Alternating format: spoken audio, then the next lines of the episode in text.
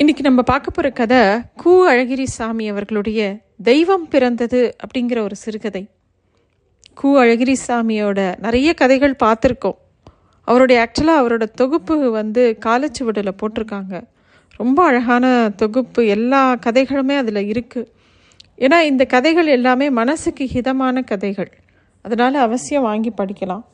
இந்த கதையும் அந்த மாதிரி ஒரு கதை தான் ராமசாமி ஐயருக்கு கல்யாணம் ஆகி பதிமூணு வருஷங்களாக குழந்தைகளே இல்லை. அதுக்கப்புறமா அவருக்கு ஒரு அ அழகான ஒரு குழந்தை பிறக்கிறது. அவன் பேர் ஜெகநாதன். அவன் பறக்கணுங்கிறதுக்காக அவர் வேண்டாத தெய்வங்களே கிடையாது. நிறைய யாத்திரைகள் போனார் பல ஸ்தலங்களுக்கு போனார். அதுக்கப்புறமா பதிமூணு வருஷம் தபஸுக்கு அப்புறம் அவருக்கு மனசே ஒரு கோவிலாக மாறிடுது அவரையும் அறியாமல் இந்த ஜன்மாந்திர வாசனையெல்லாம் அவரை விட்டு அந்த கரைகள்லாம் போய் ஒரு விதமான ஒரு புடம் போட்ட பொண்ணு மாதிரி ஆயிட்டாரு ஐயர்.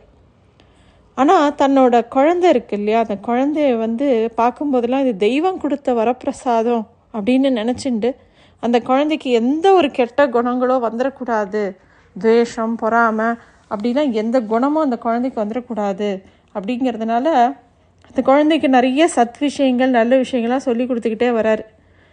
நல்லவனுக்கே இத்தனை சஞ்சலங்கள் இருக்குன்னா அமித்த தப்பான விஷயங்களுக்கெல்லாம் போனால் எவ்வளோ ஜென்மங்கள் எடுக்கணும் மறு ஜென்மத்தில் எத்தனை துன்பங்கள் அனுபவிக்கணும் அப்படிலாம் அவருக்கு தோணும். அதனால் தன்னோட செல்வமான குழந்தைக்கு அவர் நிறைய நல்ல விஷயங்கள் சொல்லிக்கிட்டே இருப்பார். அவனை எப்படியாவது ஒரு நல்ல பிள்ளையாக வளர்க்கணும் அப்படிங்கிறதுல ரொம்ப கவனமாக இருந்தார். பள்ளிக்கூடத்தில் பாடம் குடிக்க பா கற்றுக் கொடுக்கக்கூடிய வாத்தியாரை கடவுளாக பார்க்கணும். பா எல்லா வாத்தியாரையும் கடவுள் மாதிரி வணங்கணும். கூட படிக்கக்கூடிய மாணவர்கள்கிட்ட ரொம்ப அன்பாக இருக்கணும். யாராவது தப்பு பண்ணினா உன்னை கோச்சுண்டா அதை நீ பொறுத்துக்கணும். வீட்டுக்கு வர பிச்சைக்காரர்களுக்கெல்லாம் விரட்டாமல் அம்மா கிட்ட கேட்டு சாதம் வாங்கி கொடுக்கணும். அதே மாதிரி நம்ம வீட்டுக்கு காய்கறி விற்க வரவங்க கீரைக்காரி பால்காரங்க எல்லார்கிட்டேயுமே ரொம்ப நீ நான்லாம் மரியாதை இல்லாமல் பேசக்கூடாது. இப்படிலாம் நிறைய உபதேசங்கள் பண்ணிக்கிட்டே இருப்பார் ஐயர் பையனுக்கு. அதே மாதிரி அவர் சொல்கிற மாதிரியே அவரோட மனைவியும் அவர் சொல்கிற எல்லா விஷயத்துக்கும் ஒத்துழைச்சா. அதனால் அவருக்கு ரொம்ப சௌக்கியமாக இருந்தது வாழ்க்கை. வீட்டுக்கு மாதம் ஒரு முறையோ ரெண்டு முறையோ ஐயருக்கும் ஜெகநாதனுக்கும் முடியெல்லாம் வெட்டி விடுறதுக்கு ஒரு வயசானவர் வருவார் வேலாயுதோன்னு சொல்லிட்டு. அவர் வரும்போதே அவரை பார்த்து அந்த குட்டி பையன் ஐயா வாருங்கள். அப்பா வந்துடுவா. திண்ணையில் உட்காந்துக்கோங்கன்னு ரொம்ப மரியாதையாக பேசுவான் ஜெகநாதன். அதை பார்க்கும்போதே ஐயருக்கு சந்தோஷமாக இருக்குது இந்த குழந்தை நன்னா நிறைய நல்ல விஷயங்களை கற்றுன்றது அப்படின்னு அவருக்கு தோணும். சில சமயம் அந்த குழந்தை தானா அப்படிங்கிற மாதிரி அந்த குழந்தைய அந்த ரொம்ப பொறுப்பாக நடந்துக்கிறத பார்க்கும்போது இவருக்கு ஆச்சரியமாக இருக்கும். குழந்தையா வர வந்திருக்கக்கூடிய தெய்வம் தான் பேசுகிறதாங்கிற மாதிரி தோணும் அவருக்கு. ஒரு சமயம் இதை வேலாயுதம் கூட சொன்னான். இது குழந்தை இல்லையா தெய்வம்? அப்படிங்கிற மாதிரி. அப்போ ஜெகநாதனை பற்றி அவர் இப்படி சொன்ன உடனே ஐயர் சொல்கிறாரு வேலாயுதம் தெய்வம் நான் சொல்கிறேன் என் வயசில் தெய்வம் எங்கப்பா வந்து பிறக்கும்? ஏதோ நான் கொஞ்சம் புண்ணியம் பண்ணியிருக்கேன். ஆனால் இந்த குழந்தைய ஒரு நல்ல மனுஷனாக வளர்க்கணுங்கிறது தான் என்னோடய ஆசை. அவன் நல்ல பையனாக நல்ல மனுஷனாக இருந்தாலே எனக்கு போதும். அப்படின்னு ஐயர் சொல்லுவார். ஏன்னா அவர் மனசில் எப்பயுமே பதிமூணு வருஷம் கழித்து பிறந்த குழந்த அப்படின்னு அந்த குழந்தைய பார்க்கும்போதே அவருக்கு ஒரு தவிப்பு எப்பயுமே இருக்கும். ஐயர் ஒரு காலத்தில் நல்ல செல்வாக்காக வா வாழ்ந்த குடும்பம். அதுக்கப்புறமா நொடிச்சு போய் வயிற்று பழப்புக்காக ஏதோ ஒரு இடத்துல வேலைக்கு போய் அந்த மாதிரி அவரோட வாழ்க்கை.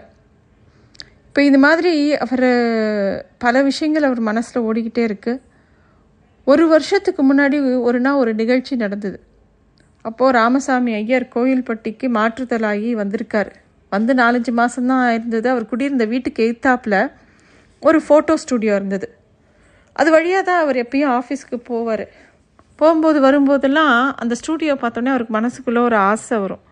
தன்னோட குடும்ப படம் ஒன்று எடுத்து கண்ணாடி போட்டு அப்படியே வீட்டில் மாட்டி வைக்கணும். அதுவும் பெரிய படமாக எடுக்கணும். பத்து பதினஞ்சு ரூபா செலவாகும் ஆனால் பரவாயில்ல. எப்படியாவது சேர்த்து ஒரு மாதம் கழித்து காசு சேர்த்து எப்படியாவது அந்த ஃபோட்டோ எடுத்துடணும் அப்படின்னு அவர் நினச்சிக்கிட்டார்.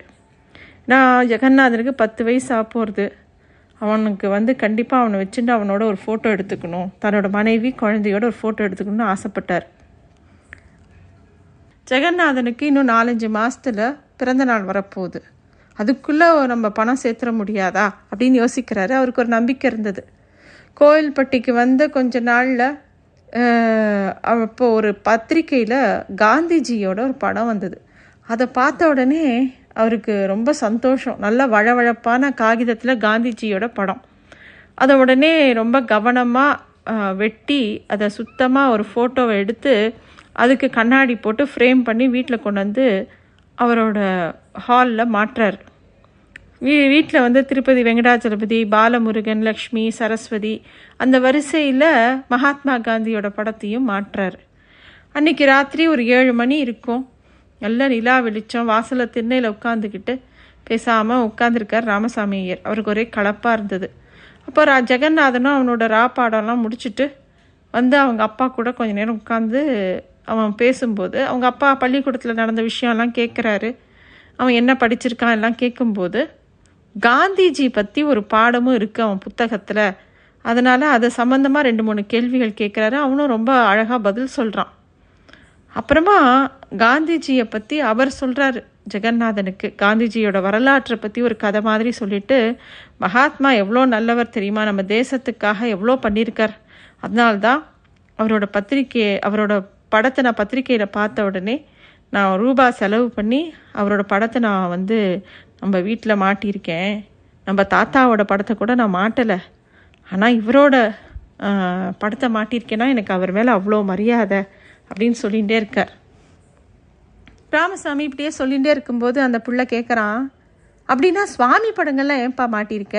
அப்படின்னு கேட்குறான் ஜெகநாதன். சுவாமி தானப்பா நம்ம காப்பாற்றுறாரு சுவாமி இல்லாட்டா நமக்கு மழை பெய்யுமா காற்று இருக்குமா சூரியன் இருக்குமா?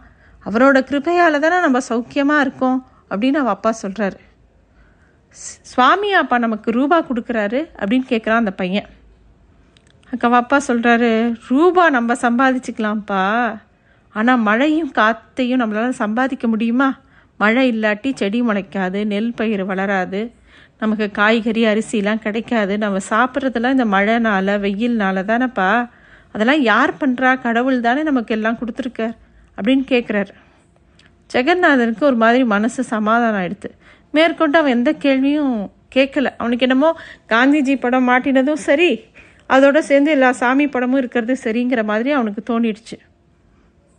கொஞ்ச நேரம் கழித்து இவங்க சாப்பிட போகிறாங்க இப்படியே நாட்கள் ஓடுறது அவருக்கு வந்து நல்லா காசு சேர்ந்துருச்சு. அவர் எதிர்பார்த்த அந்த நாளும் வருது. அதாவது அந்த குழந்தைக்கு பத்து வயசு முடிஞ்சு பதினோராவது வயசு வரப்போகுது. வீட்டில் ரொம்ப விசேஷ பூஜை நைவேத்தியங்கள் எல்லாம் நடக்கிறது. பக்கத்து வீட்டு குழந்தைங்களுக்கெல்லாம் ஏதோ பலகாரம்லாம் கொடுத்து அதை ரொம்ப நல்லா விமர்சையாக கொண்டாடுறாங்க அந்த குழந்தையோட பிறந்தநாளை. சாயந்தரம் வீட்டுக்கு வந்தவுடனே மனைவியும் குழந்தையும் கூட்டிகிட்டு அவர் ஐயர் வந்து நேராக அந்த ஸ்டூடியோவுக்கு கூட்டின்னு போகிறாரு அவருக்கு அவ்வளோ சந்தோஷம். அந்த சந்தோஷத்தை விவரிக்கவே முடியாது. ஏன்னா தன்னோட மகனை வச்சுட்டு ஒரு படம் எடுத்துக்க போகிறோம் அப்படிங்கிறது இன்னொரு மகனை பெற்றுக்கிற மாதிரியே அவருக்கு சந்தோஷம். வாழ்நாள்லேயே முதன் முதலாக எடுக்கக்கூடிய படம். எப்படி உட்கார்றது எப்படி சிரிக்கிறது எப்படி முழிச்சு பார்க்கறது மூணு மூணு பேருக்குமே எப்படி இருக்கிறதுன்னு தெரியல ஃபோட்டோ எடுக்கும்போது. ஸ்டூடியோக்காரன் வேற இவங்களை சும்மா விளையாட்டு பொம்மை மாதிரி மூணு பேரையும் பாடாக படுத்துனான் இப்படி முழிக்கக்கூடாது இப்படி கண்ணை மூடக்கூடாது எச்சரிக்கையாக இருக்கணும். பார்க்கணும் ஆனால் முழிக்கக்கூடாது இப்படிலாம் என்னெல்லாமோ சொல்கிறான் அதை பார்க்குறதுக்கே ஒரு தமாஷ் நாடகம் மாதிரி இருந்தது. இத்தனை தமாஷ்களுக்கும் இத்தனை சிரிப்புகளுக்கும் நடுவில் ஐயர் ஒரு விஷயத்தை மட்டும் மறந்துடாமல் தன்னோட பையனுக்கு ஞாபகப்படுத்திக்கிட்டே இருந்தார். என்னன்னா அந்த ஃபோட்டோ எடுக்கிற சமயத்தில் அந்த பையன் வந்து அவரோட புஜத்து மேலே இருக்கக்கூடிய அவனுடைய வலது கையை மறந்து போய் கூட எடுத்துடக்கூடாது அவன் அப்பாவை அப்படியே தொட்டுக்கிட்டே இருக்கணும். அந்த மாதிரி தான் அந்த படம் இருக்கணும்னு கேட்டுக்கிறார். ஒரு வழியாக படம் எடுத்து முடிச்சிடுறான் அந்த ஃபோட்டோகிராஃபர் அந்த ஸ்டூடியோக்காரன் சொல்கிறான் படம் நல்லா வந்திருக்கும் வந்திருக்கும் அப்படின்னு சொல்கிறான் மூணாவது நாளில் ஸ்டூடியோவுக்கு போய் ப்ரூஃப்லாம் பார்க்குறாரு ராமசாமி ஐயர். ரெண்டு ப்ரூஃப்களை பார்த்து ஒரு மணி நேரம் ஒப்பிட்டு பார்த்துட்டு ஒன்று தான் நல்லா இருக்குன்னு எடுத்து கொடுக்குறாரு. அதில் மூன்று பிரதிகள் கேட்குறாரு ஒன்று பெரிய படமாகவும் ரெண்டு சின்ன படமும் கேட்குறாரு ஒரு வாரத்துக்குள்ளேயே படம்லாம் தயாராகிடுச்சு அவங்க வீட்டுக்கு வருது. பெரிய படத்தை அன்னைக்கு சாயந்தரத்துக்குள்ளேயே கண்ணாடி சட்டம்லாம் போட்டு நாலஞ்சு ஆணிகளையும் எடுத்துட்டு வீட்டுக்கு வராரு. வந்தவர் அந்த படத்தை பார்த்து பார்த்து மகிழ்ந்து போகிறாரு மனைவிக்கும் ஒரே மகிழ்ச்சி. அந்த கார்டு அளவில் இருக்கக்கூடிய படத்தை மட்டும் ஜெகநாதன் மணிக்கணக்கில் பார்த்துக்கிட்டே இருக்கான் கீழே வைக்கவே இல்லை. ஐயர் என்ன பண்ணுறாரு ஒரு நாற்காலியை இழுத்து போட்டுக்கிட்டு நல்லா ஏறி அந்த படத்தை மாட்ட ஆரம்பிக்கிறார். அந்த சுவத்தில். மனைவி பத்திரமா அந்த பெரிய படத்தை எடுத்து வச்சுட்டு அதையும் பார்த்துட்டே இருக்கா. மகன் எல்லாத்தையும் பார்த்துக்கிட்டே இருக்கான். ஒரு வழியாக படத்தை அவர் மாட்டிடுறாரு செவுத்தில். அந்த வீட்லேயே ஒரு புதுசாக அதை பார்க்கறதுக்கே கம்பீரமாக இருக்குது ஐயருக்கு ரொம்ப சந்தோஷமாக இருக்குது அந்த சந்தோஷத்தை தன் மகன்கிட்ட சொல்கிறாரு ஜக்கு படம் ஜோராக இருக்காடா? அப்படின்னு கேட்குறாரு ஜெகநாதன் பதிலே சொல்லாமல் படத்தையே பார்த்துட்டு இருக்கான். ஐயர் தன்னோட கேள்வியை திருப்பி கேட்குறாரு பதிலே இல்லை. அவன் கண்களில் அந்த கவனம் சுகத்தில் தொங்கியிருக்கிற அந்த படத்தையே பார்த்துக்கிட்டு இருக்கு.